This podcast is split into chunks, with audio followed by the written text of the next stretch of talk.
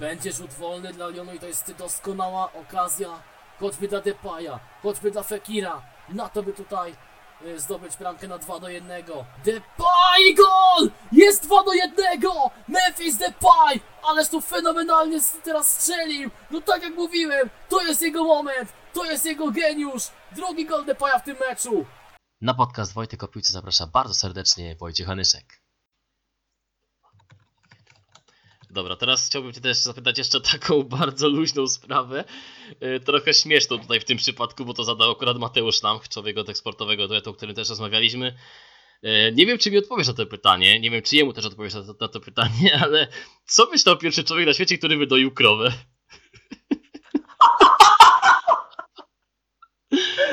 Co myślał człowiek, e, pierwszy człowiek e, na świecie, który wydoił krowę? Hmm. To, jest, to, jest, to jest bardzo oryginalne pytanie, to muszę przyznać i nie trafiłem jeszcze na takie w życiu, ale Mateusz Lach jest mega. Znaczy, no, tak pomysłową głowę, szczególnie dla jakichś pierdół po prostu. To jest wyjątkowe.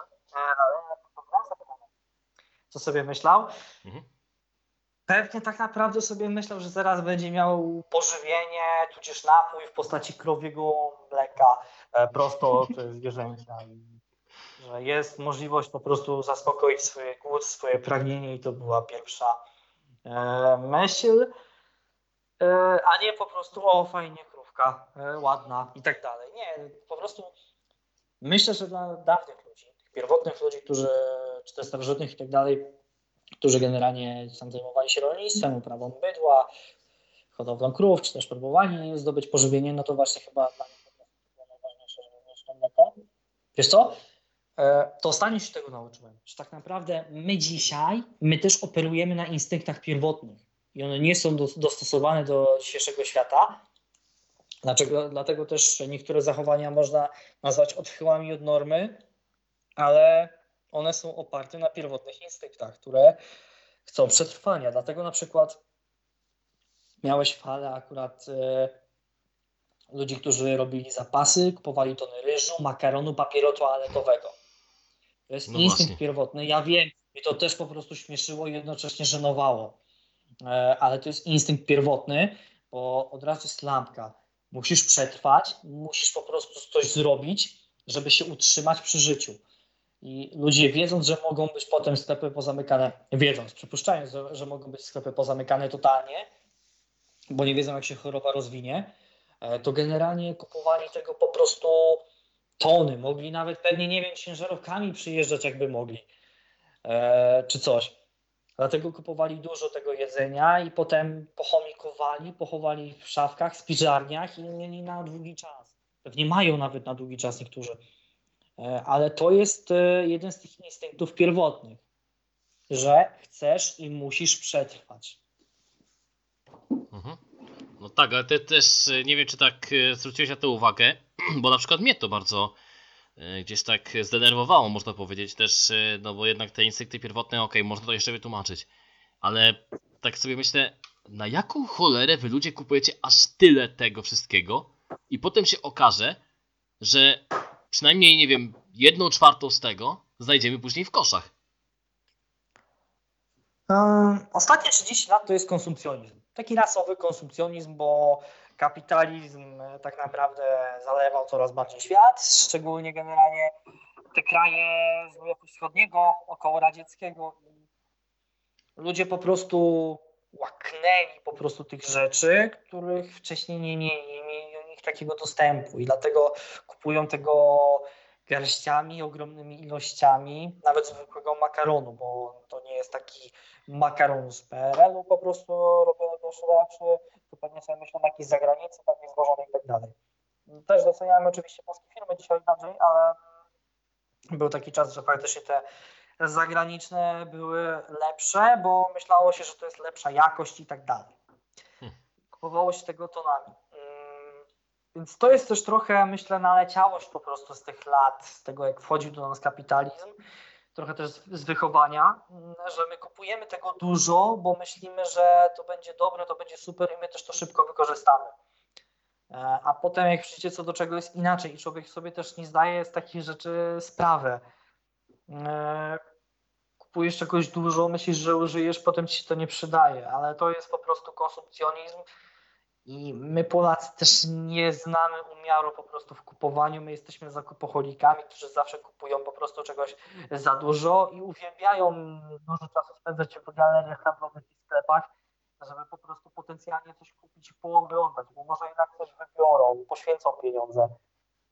To jest po prostu trochę też e, taka pozostałość po konsumpcjonizmie. Myślę, że ci młodsi tak naprawdę nie mają. Oni gimnazjum, liceum siedzieli w galeriach, bo nie wiedzieli, co ze sobą zrobić po szkole, jak nie chce im iść do domu, a chcą jeszcze e, posiedzieć ze znajomymi.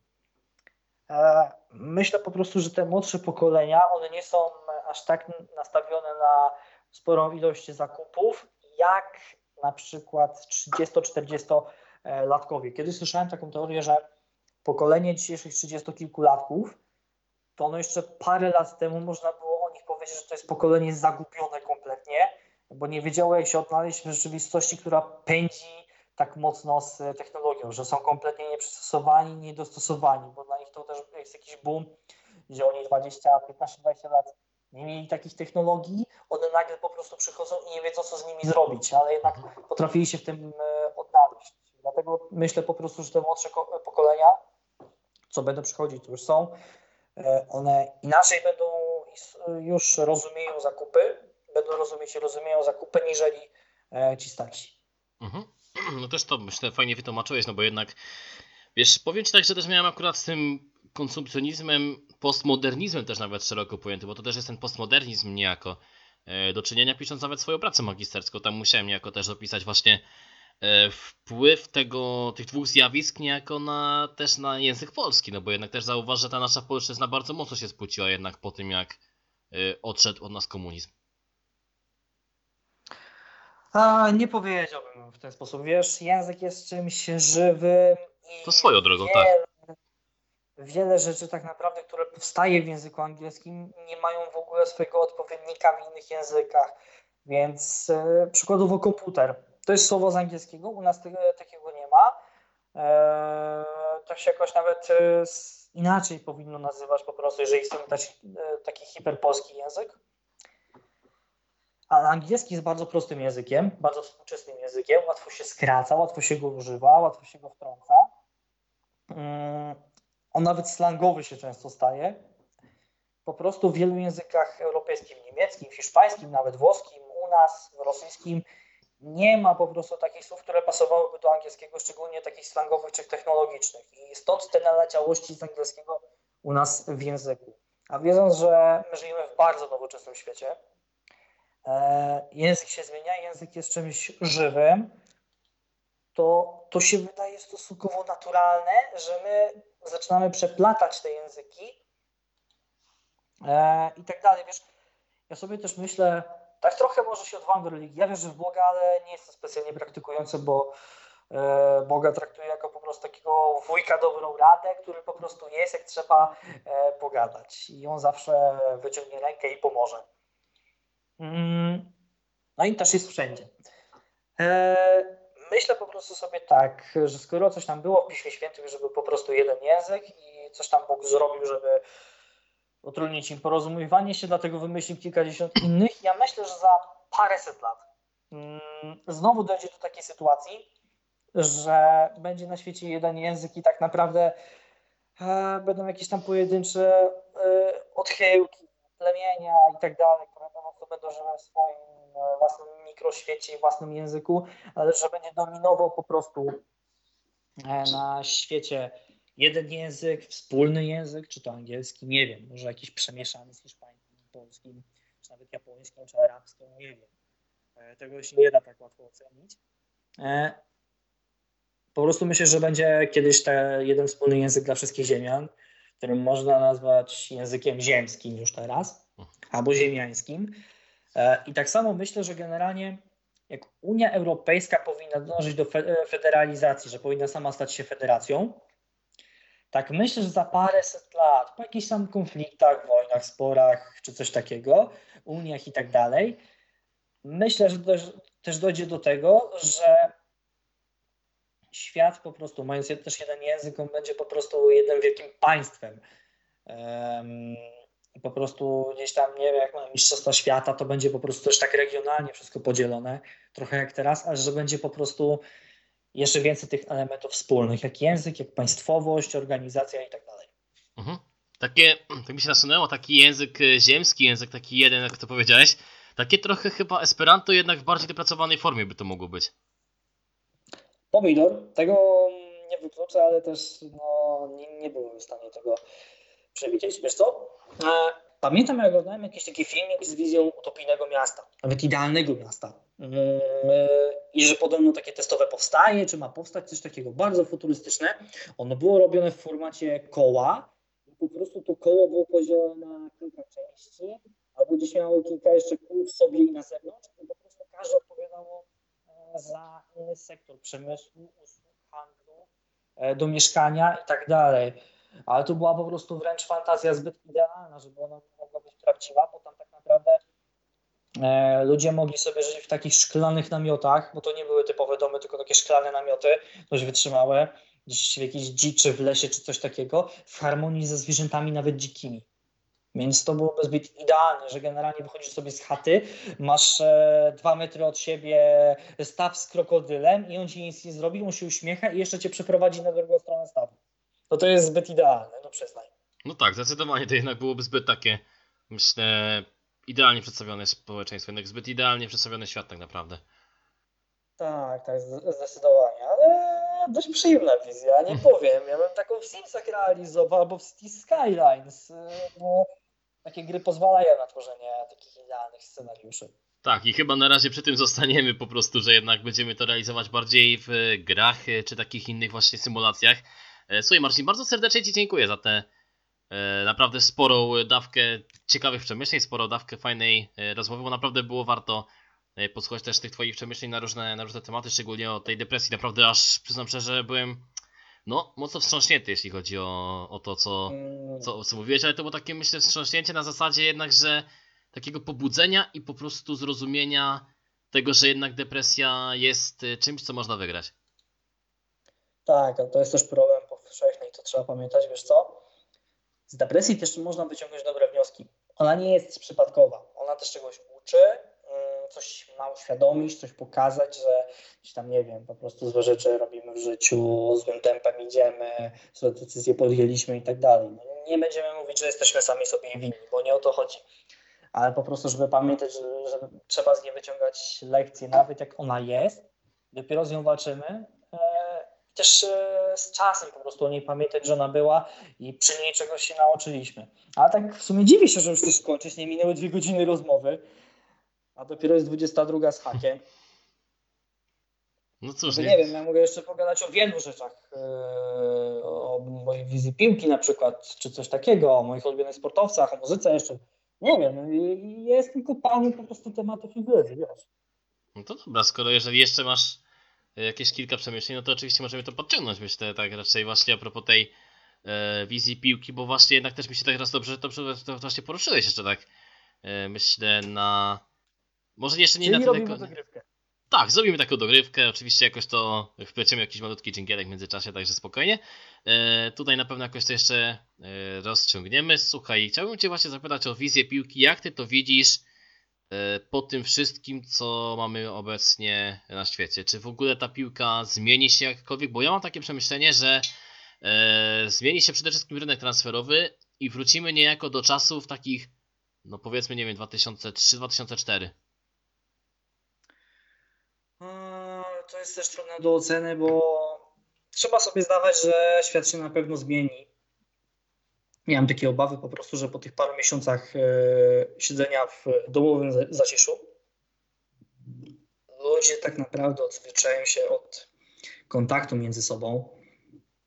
Skupią się na tym internetowym, bo się do niego bardziej jeszcze przyzwyczają e, niż teraz, a jednak kontakt face to face jest bezcenny.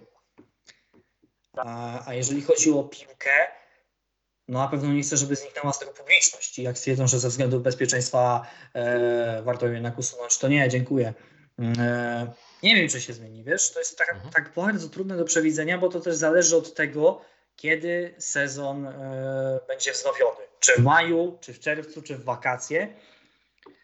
Em, to jest też nawet korzystne takie przesuwanie tego, dostosujemy tak naprawdę grafik e, cały tego sezonu następnego i jeszcze następnego pod Mistrzostwa Świata w Katarze. I to będzie bardzo korzystne.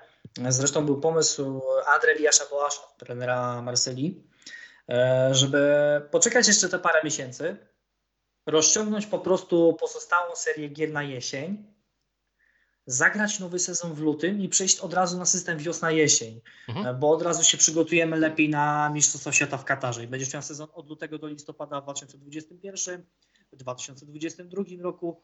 Będzie tej przerwy więcej, e, ale też to on uargumentował tym, że tak naprawdę piłka jest sportem e, letnim, więc powinno się grać wtedy, kiedy jest ciepło, a we Francji wieczorami w lato jest tak naprawdę pogoda do tego idealna, temperatura jest idealna, więc dlaczego by nie próbować e, właśnie grać po prostu w tych miesiącach e, letnich.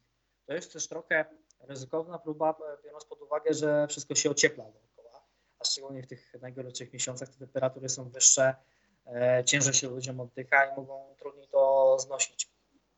Jakby można do tego się przys- przystosować, przyzwyczaić, ale e, to wcale nie jest łatwe.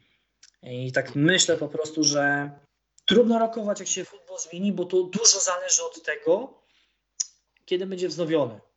Im szybciej, tym e, może mniej takie wyraźne te zmiany będą. E, a jeszcze jest Euro 2020 grane w 2021 roku, tak samo Igrzyska. E, to też trzeba o tym pamiętać i trochę też e, do tego się dostosować. Ale wszystko zależy od tego, kiedy i o ile ten sezon zostanie dokończony. I dopiero wtedy można myśleć tak naprawdę, jak może wyglądać futbol za 2, 4, 5, 10 lat. No tak, ale też, y, też mi się wydaje, że to też będzie zależne od tego, y, jaką kondycję będą miały też niejako kluby, no bo też zauważ, że może być tak, że kilka tych klubów, nie wiem czy większych, czy mniejszych, ale będzie, na pewno te większe będą miały troszeczkę większe kłopoty, ale te, te mniejsze mogą upaść, tak jak już to ma miejsce w przypadku Słowacji przecież. Przecież te dwa kluby, które grały wicemistrzów swego czasu, czyli Żilina i y, Petrzalka, bo to tak się teraz ten klub nazywa FC Petrzalka, wcześniej Artmedia, która pamięta, że grała ten słynny Celtic z Borucem i Żurawskim, no już ogłosiły niejako tę upadłość. Tak, ale tam z Petržalką to jeszcze wcześniej były problemy. Z Żiliną w ogóle nic o nich nie było wiadomo, jeśli takie były. Mm, Ja myślę, że w ogóle ta, ta cała sytuacja z pandemią, ona zmieni w ogóle podejście świata piłki, jeżeli chodzi o kluby, jeżeli chodzi o piłkarzy, jeżeli chodzi o sponsoring, o sponsorów też i o władze w ogóle futbolowe, podejście do pieniądza, że on chyba nie stanie się po prostu aż tak dominującym elementem, że już nie będzie tego tak tyle i dziś po prostu się powprowadza jakiś, nie wiem, limit jak w F1 na budżet zespołu dla wyrównania e, szans. E, I to może też pójść nawet drogą amerykańską, typu e, salary cap e, albo draft się wprowadzi na transferach, żeby też równoważyć te szanse. Tu wszystko może być e, możliwe, ale zmieni się zdecydowanie podejście do pieniądza, bo będzie się jeszcze bardziej uważać na każdą złotówkę, tak naprawdę na każde euro, na każdego centa, każdego dolara. Też będzie uważniej się robić te transfery, wszystkie kwoty wyznaczać i tak dalej. Z jednej strony klub będzie chciał zarobić jak najwięcej, ale z drugiej, żeby jednak mieć to zabezpieczenie i specjalnie nie przesadzać. Eee, biorąc pod uwagę, że trzeba ciąć pensje, żeby przetrwać, już nawet kluby upadają, trzeba ratować fuchy innych pracowników. Oni też mogą zyskać na wartości tutaj, bardziej nawet docenieni w większych pensjach. Eee, ale fakt, kluby będą uważać na pewno zdecydowanie bardziej z pieniądzem mm, w przyszłości po tym kryzysie no, przez pandemię koronawirusa, niżeli teraz, bo skoro są takie sumy jak ćwierć miliarda euro prawie za Neymara, no to wiesz, jest szastanie tymi pieniędzmi na lewo i prawo stosunkowo mało rozsądne, bo agenci chcą wyciągnąć, reklamodawcy chcą wyciągnąć, sponsorzy chcą wyciągnąć i wiesz. No tak, tak, ale też To pewnie się zapomina o czynniku ludzkim, a jednak on teraz będzie chyba miał większe znaczenie. Dokładnie, ale też tak nawet mnie bardzo mocno zaciekawiła taka notka prasowa a propos Tottenhamu, bo też tam coś e, się mówiło, że Kane ma odejść, że chce jakieś ambicje jeszcze spełniać, chociaż niby on mówił, że raczej będzie chciał zostać w Tottenhamie do końca kariery, no ale wiadomo, to są takie tylko teraz takie gadanie po prostu, bo to mało kto tak jednak faktycznie e, robi, ale zaciekawiła mnie bardzo mocno e, cena, jaką Tottenham tak naprawdę wywołał za Kane'a, 200 milionów. Myślisz, że to jest możliwe, żeby ktokolwiek teraz w tych czasach po pandemii dał 200 milionów za piłkarza? Eee, za kogoś jeszcze chyba większa była kwota, tam pół miliona czy nawet miliard już słyszałem. Wiesz co, za Fede Valverde to było piłkarzach. 500 milionów. Tak, za tych młodych też się daje dużo. E, wiesz Wojtek, nie wiem czy ktoś będzie skłonny. Ktoś musiałby chyba być niespełna rozumu i pijany jednocześnie, żeby zacząć szastać taką kasą znowu. Pewnie za jakiś czas e, wróci po prostu ten rytm finansowy na dużych obrotach, ale po prostu tak krótko po kryzysie to będą naprawdę kluby uważać z tą kasą. Kane w tej chwili to będzie wydawać się tak naprawdę opcją niemożliwą do wykupienia, bo ona przyrośnie jakiekolwiek w ogóle możliwości finansowe e, czołowych klubów. Mhm. No tak, ale też jednak zauważ, że tutaj wcześniej, tak jak to choćby przypomnij, po- powiedziałem o tym przykładzie Valverde, czy e, Rafa Varan tak naprawdę też był chyba podobną klauzulę, miał chyba też 500, milion, 500 milionów, ale to były jednak klauzule wpisywane tak celowo, żeby jednak zabezpieczyć te, te transfery, żeby nie, nie uciekali ci piłkarze choćby z Realu na przykład, tak, tak, tak na tym moim, moim grucie Realu, ale tutaj jednak 200 milionów podawać tak jawnie taką kwotę, no to wydaje mi się, że to jednak troszeczkę było no, irracjonalne zachowanie tego Daniela Lewie, Lewiego. Hmm. Te klauzule to one są z jednej strony spoko zabezpieczeniem, bo nie mogę powiedzieć, że bardzo dobrym, tylko że spoko, ok, mm, ale z drugiej też są szkodliwe, bo e, zdają sobie kluby, że nie zawsze ona będzie uruchomiona ta klauzula, że nie każdy będzie w stanie ją po prostu uruchomić, ale z drugiej jak stracą zawodnika, to oni tak naprawdę przy tej klauzuli, jak zostanie aktywowana, oni już nic nie mogą zrobić. Więc to jest też e, problematyczne dla e, obu, dla klubu w sumie z obu perspektyw. Bo mogą mi zyskać kasę, którą mogę potem e, gdzieś szybko wypłacić czy coś takiego, ale z drugiej oni mogą tracić wartość w postaci zawodnika. Wiesz, sport zawodowy to jest biznes przede wszystkim z perspektywy tych, którzy zarządzają klubami, organizacjami i tak dalej. A, I oni chcą, chcą też na tym zarobić. Więc jakby nie dziwię się takim postawom, ale oni muszą się liczyć, liczyć jednak z tym, że nie zawsze taką dziurę po człowieku da się załatać. Jakby nie ma ludzi niezastąpionych, no ale jednak Cristiano Ronaldo w Realu Madryt był niezastąpiony.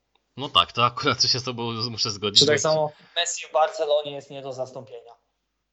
No będzie ciężko jednak zastąpić Messiego w Barcelonie, o ile w ogóle to będzie kiedykolwiek możliwe, ale też e, o tym co mówiłeś, że jednak sport jest biznesem. E, miałem okazję czytać też taką książkę, nie wiem czy kojarzysz, taka biała okładka Umowa stoi. Tytuł znam, ale nie miałem jej w rękach, wiesz? Mhm. No to ci wytłumaczę mniej więcej szybko to tam e, o co w niej chodziło. Chodziło w niej generalnie o to, e, jak e, prawnik tak naprawdę, prawnik opisywał wszystkie te zależności związane z Premier League, jak to wszystko wygląda od strony właśnie takiej biznesowej, transferów, wszystkich takich praw telewizyjnych, w ogóle związanych z finansami w, w sporcie. I tak właśnie też mi się nasunęło, że takie, nie wiem, takie przemyślenie po prostu, że wydaje mi się, że teraz niejako znikną takie klauzule w kontraktach, y, w transferach piłkarzy na zasadzie, że bo na przykład mamy kwotę przykładowo podaną tam 35 milionów euro za transfer jakiegoś piłkarza.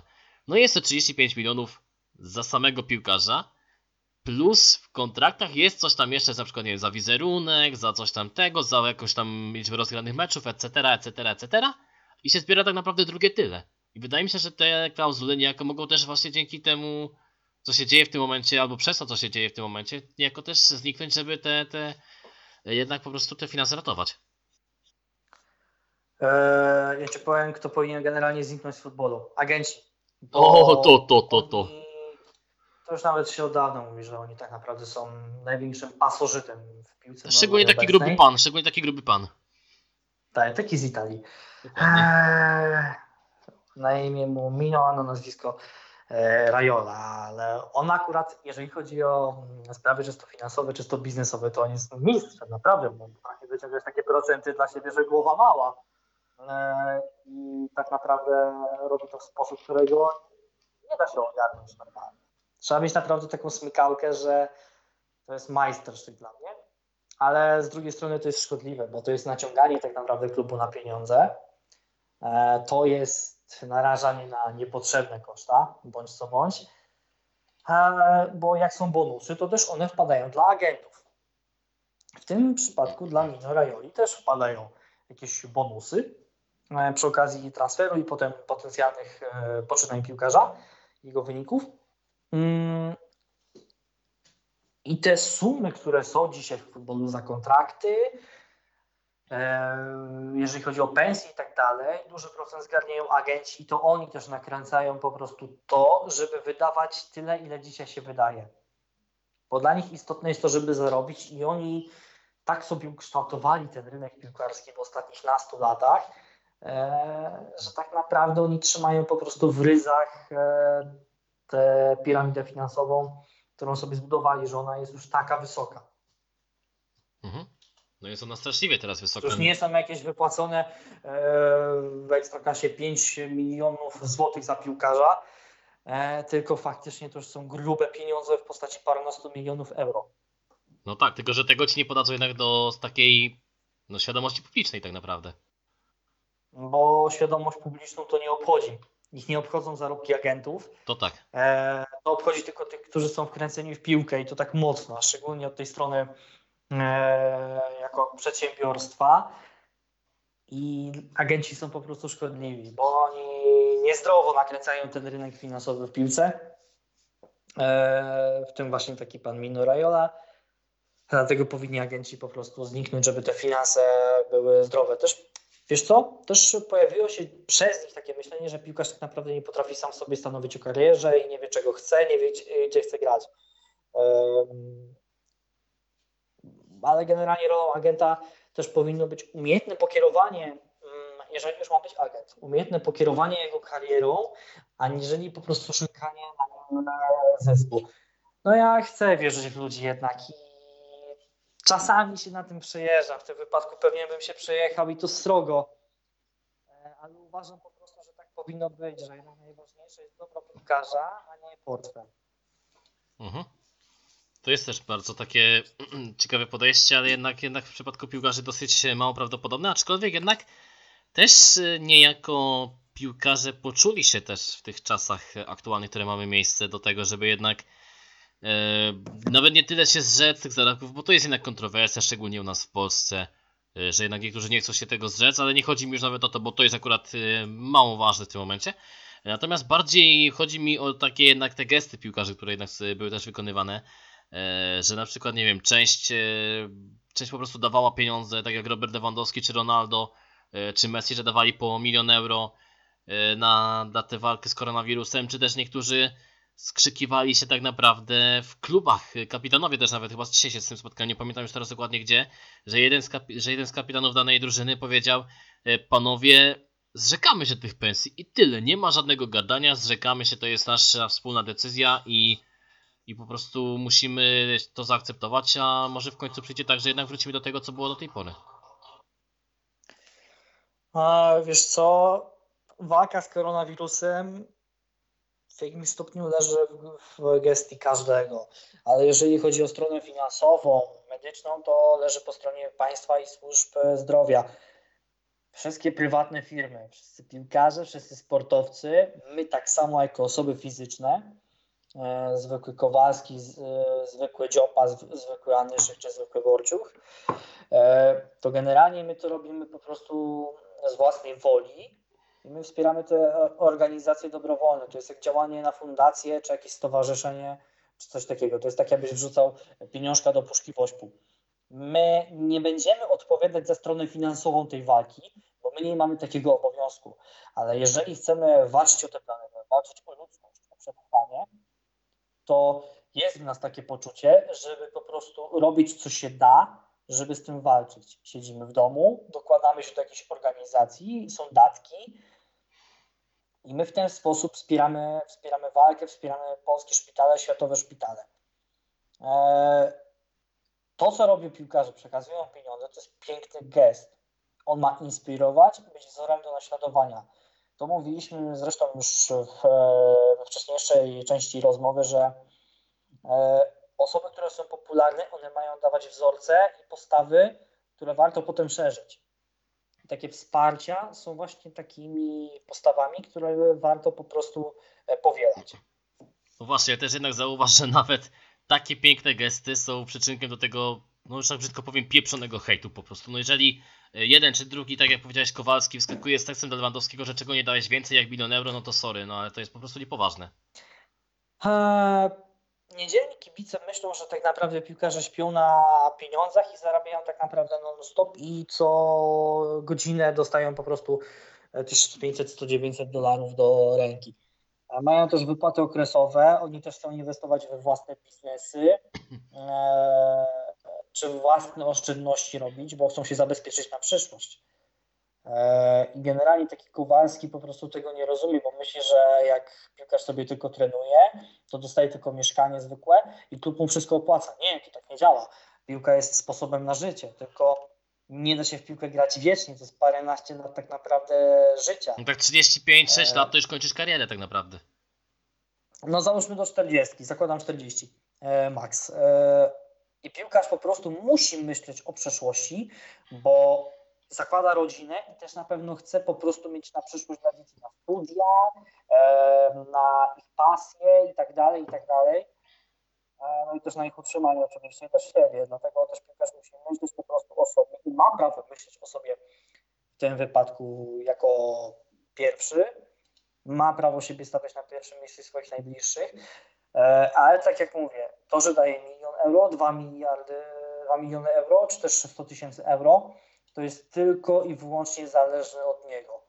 Mm, To jest jego wola, jego mm, gestia i taki Kowalski tak naprawdę nie ma nic do gadania. Mówienie, czemu nie dałeś więcej lamusie, to jest po prostu szczyt żenady. E, tak naprawdę dajemy tyle, ile możemy, to jest też przemyślane, albo po prostu zwykły spontan. Może to być spontaniczne. Po prostu dajemy tyle, ile jesteśmy w stanie, tak? Dokładnie. E, bo my nie mamy obowiązku tak naprawdę finansowo się dokładać do walki z koronawirusem, ale to jest zawsze bardzo miły, przyjemny e, gest. Wiesz, ja lubię pomagać ludziom. Ja mam satysfakcję z tego, jak komuś pomagam. Jak ktoś mi powie, że cieszę się, że pomogłeś, to ja czuję naprawdę przeogromną satysfakcję z tego, że ta osoba jest zadowolona i że miałem na to wpływ. E, I myślę, że piłkarze też wychodzą z takim e, podejściem. PR-owo to okaż, że okej, że tak wypada i tak dalej, e, ale ich po prostu chęć pomocy, taka wewnętrzna, myślę, że jest tym wszystkim kluczowym elementem. No tak, bez tego tak naprawdę nie ruszymy. E, Też chciałbym Cię jeszcze zapytać, e, bardziej tak a propos muzyki, tego co jeszcze tak gdzieś tak nasunąłeś też niejako e, w tej takiej, tej takiej końcówce drugiej części naszej rozmowy, bo to będzie taka właściwie takie zakończenie tego naszego dzisiejszego spotkania. I chciałbym Cię zapytać jeszcze, mm, gdybyś miał wymienić takie, myślę, trzy swoje ulubione gatunki, cztery swoje ulubione gatunki, to co byś na pewno powiedział, oprócz tej, ele- tej muzyki ele- elektronicznej, o której wspominałeś? A mówimy o muzyce EDM na dzień dzisiejszy jest taką moją wiodącą muzyką, daje mi największego kopa, ale ja się nie ograniczam, bo ograniczenie, ograniczanie się jest po prostu płytkie. Ograniczenie się do konkretnego gatunku jednego jest po prostu słabe i niedojrzałe, bo muzyka jest zbyt piękna, jako całość po prostu, jako e, nie wiem, jako pojęcie, żeby po prostu się zamykać do jakiegoś e, wąskiego worka typu jeden gatunek czy dwa gatunki. I fakt, EDM jest u mnie wiodący, lubię rap, e, bo po prostu też tam łatwiej zwrócić uwagę na lirykę mm, i ona też potrafi być głęboka, też daje do myślenia. No i rap też, też jest głosem ulicy, się wychowałem na blokach, więc znowu będzie gadanie że generalnie rap wyrósł na blokach, ale to jest prawda. W Polsce wyrósł na blokowiskach. E, Nie mówię o ulicznym rapie, też taki wyrósł, ale właśnie to chciałem powiedzieć, że może być nie o ulicznym rapie, ale nie. Rap to jest bardzo mądra muzyka. Mm, Nie wszyscy mają prawo ją rozumieć, ale ja nie lubię tego, jak się wychodzi ignorancko do tej muzyki, że się słyszy słowa rap, hip-hop, to od razu się reaguje obrzydzeniem. Dla mnie to jest czysta Mhm. ignorancja. E, wiesz, ja szanuję jak ktoś, ktoś lubi disco polo, bo ja nawet po alkoholu potrafię się bawić przy disco polo ze znajomymi, ale też e, zdaję sobie sprawę, że lubię to też dla beki, dla śmiechu, e, bo mamy wszyscy po prostu dobry humor i jakoś disco polo też napędza do dobrego humoru i to jest fajne do tej muzyki, ale e, to jak robi to TVP, czyli tak naprawdę wyciska tego zęka gdzie się da, to to jest szkodliwe. To jak, jak gąbkę tak naprawdę już, nie? Jak gąbkę. Tak, wiesz co, to jest szkodliwe i dla disco polo, tak po, wprawdzie i nawet dla Zenka, bo robi się z niego po prostu marionetkę TVP. E, Marcin Miller mi kiedyś powiedział, wokalista Boys, e, że tak naprawdę film Zenek to jest dobre promo dla disco polo, bo tak naprawdę wszyscy na tym skorzystają. Nawet jeżeli ktoś się skupi na Zenku, to resztę uwagi oni mogą przykuć. E, I dla nich to jest dobre. Ale co do muzyki, kontynuując, ja lubię muzykę filmową, czy też taką spokojniejszą, takie akustiki, czy coś, bo tak naprawdę e, jak chcę wywołać u siebie jakąś taką inną emocję, niżeli uśmiech i czucie się pozytywnie, to generalnie to jest takie po prostu coś, coś idealnego dla mnie. E, Bo potrafię po prostu przy tym rozmyślać, analizować, czytać, uczyć się. E, wywołuje to koncentrację, relaksuje i tak dalej, i tak dalej. E, Lubię też taki indie rock, alternate rock, e, bo on jest taki bardzo melodyczny prosty tak naprawdę bywa, jeżeli chodzi o brzmienie, jeżeli chodzi o lirykę, czasem potrafi głębiej gdzieś po prostu do czegoś dojść, ale jest po prostu bardzo przyjemną muzyką. Ja się nie ograniczam, ja doceniam wielu artystów, jak The Weeknd ostatnio i dla mnie to jest płyta roku, to co on teraz wydał, After Hours, No tak, tak. ale ale ten em, nie ma co się ograniczać, bo muzyka po prostu jest zbyt pięknym tworem, żeby zamykać się na 10 piosenek czy jeden gatunek, tym bardziej, że już tyle tego powstało. Masz e, top trójki, top trójki wszechczasów. No właśnie miałem cię zapytać, czy słuchasz. radiu. Nie, nie słucham, wiesz co, ale to już trochę wychodzi z mojego takiego podejścia młodzieńczego, bo tam miałem wrażenie, że są tak naprawdę tylko hity z lat 80. i 90. i zawsze wygrywa Bohemian Rhapsody. Słusznie, bo to jest moim zdaniem piosenka wszechczasów. Otóż to. Ale jeżeli chodzi o całą resztę, to e, no po prostu mi się wydawało, że to jest dopiero ograniczające. Ograniczać tego do światowego polskiego roka z przeszłości z e, przełomu ustrojów lat 80. i 90., więc ja, ja dziękuję. Ja jestem bardziej otwarty na takie nowe brzmienia, wiesz? Mhm. No tak, jeszcze taka Więc dlatego uważam, że tam powinno być więcej po prostu, albo robić gdzieś tam swój wewnętrzny top, niekoniecznie 100, tylko jakieś 10, czy ileś tam. Dokładnie tak, dokładnie tak powinno być raczej, no bo jednak, jednak raczej się nie ograniczamy do tej muzyki. Ja też w ogóle tego a propos, a propos tego topu na przykład, tak zauważyłem po sobie, że dzięki niemu na przykład, nie wiem, otworzyłem się bardziej na przykład na grechutę, coś takiego, na przykład bardziej się otworzyłem na, mm, na inne tego typu gatunki, ale też na przykład bardzo mocno też takiej ogólnie muzyki nauczył mnie mój bardzo serdeczny przyjaciel ze studiów nawet, e, który nomen omen gra, on bardzo świetnie, świetnie gra na gitarze. I on na przykład otworzył mnie, na Kaczmarskiego, na SDM, to, na wiele takich właśnie piosenek, które niekoniecznie gdzieś były wcześniej mi dobrze znane. Mam takie podejście do muzyki z dawnych lat, e, szczególnie polskiej, że warto znać tych artystów, warto o nich pamiętać, o ich największych e, hitach czy coś takiego. Ale ja sam nie potrafiłbym po prostu dzisiaj słuchać takiej muzyki. Ona była idealna na tamte czasy, jakąś wartość po prostu przeniosła e, niekiedy uniwersalną na dzisiaj. E, I warto do tego wracać, ale nie potrafiłbym tego słuchać po prostu dzień w dzień. E, Dlatego jak z kimś rozmawiam i coś po prostu puszczamy sobie, to taką klasykę warto posłuchać. To jest piękne też w tej muzy- muzyce, że ona potrafi dać uniwersalne wartości i niezależnie tak naprawdę od czasów, momentu, e, wydarzeń, to potrafisz po prostu wracać do dawnych e, utworów, dawnych rzeczy i coś wyciągnąć z piosenki z lat 70. na rok 2012. Mhm. I to jest piękne w muzyce właśnie, że ona potrafi przenieść taką uniwersalną wartość na wiele pokoleń. No właśnie, bo to też jest jednak pokazujące mm, takie też chyba ponadczasowe wartości też tak naprawdę i też chciałbym Cię jeszcze tak już naprawdę na koniec zapytać, e, bo zaczęliśmy niejako od tej kwarantanny i chciałbym Cię też na, tak, tak spiąć klamrą tę naszą rozmowę e, tą kwarantanną, czy słuchałeś albumu Quebo podczas tej kwarantanny? Już, czy nie, jeszcze nie miałeś Tak, okazji? sprawdzałem go nawet, sprawdzałem go nawet, parę kawałków mi podeszło, chociaż musiałem przesłuchać tak dwa, trzy razy, żeby gdzieś tam w pełni ją wyczuć, bo e, też Kłębo zrobił totalnie akcję marketingową. genialny. To trzeba przyznać, jest genialne, tak, a to wymaga naprawdę głębokiej analizy.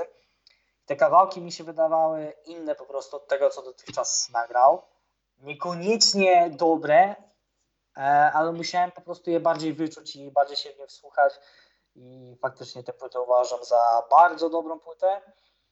Inną płytę, czy dojrzalszą, nie wiem. To zależy od tego, jak e, Quebo będzie po prostu prowadził swoje życie i się przedstawiał teraz ale wierzę, że jest e, to na pewno e, dojrzała płyta, trochę tak z takim tchnieniem nostalgii do przyszłości, do tego co było, bo on też, tą, on też tą zmianą pokazał, nawet marketingową zmianą, że generalnie on konfrontował się ze swoją przyszłością, że to było mu potrzebne, przynajmniej ja to tak rozumiem,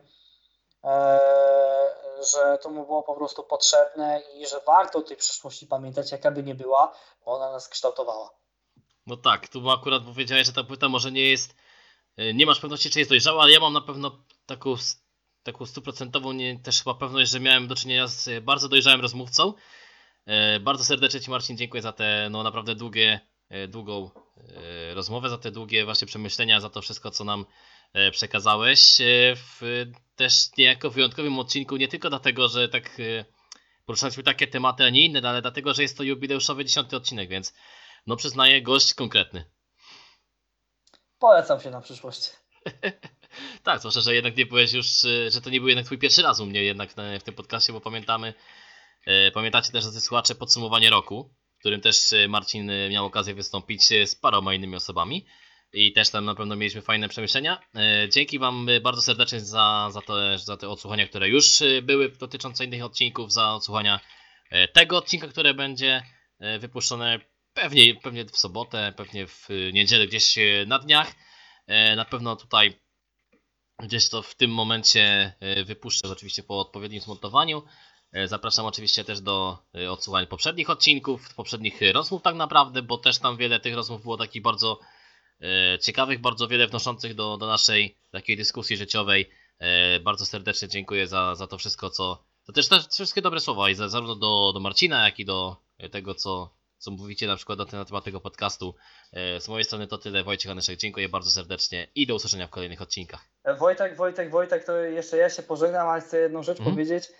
Tak na koniec. Ludzie kochani, dbajcie o siebie i o swoje zdrowie fizyczne, psychiczne, bo najlepiej czynić świat piękniejszym i społeczeństwo piękniejsze, jeżeli jest się e, zdrowym, bo wtedy łatwiej myśleć po prostu o sobie i o e, innych. Pilnujcie swojego zdrowia. Tak jest. I z tym przesłaniem Was zostawiamy. Hashtag zostań w domu, hashtag dbaj o siebie tak naprawdę, bo to jest w tym momencie najistotniejsze. E, Dzięki jeszcze raz bardzo serdecznie i do usłyszenia w kolejnych odcinkach.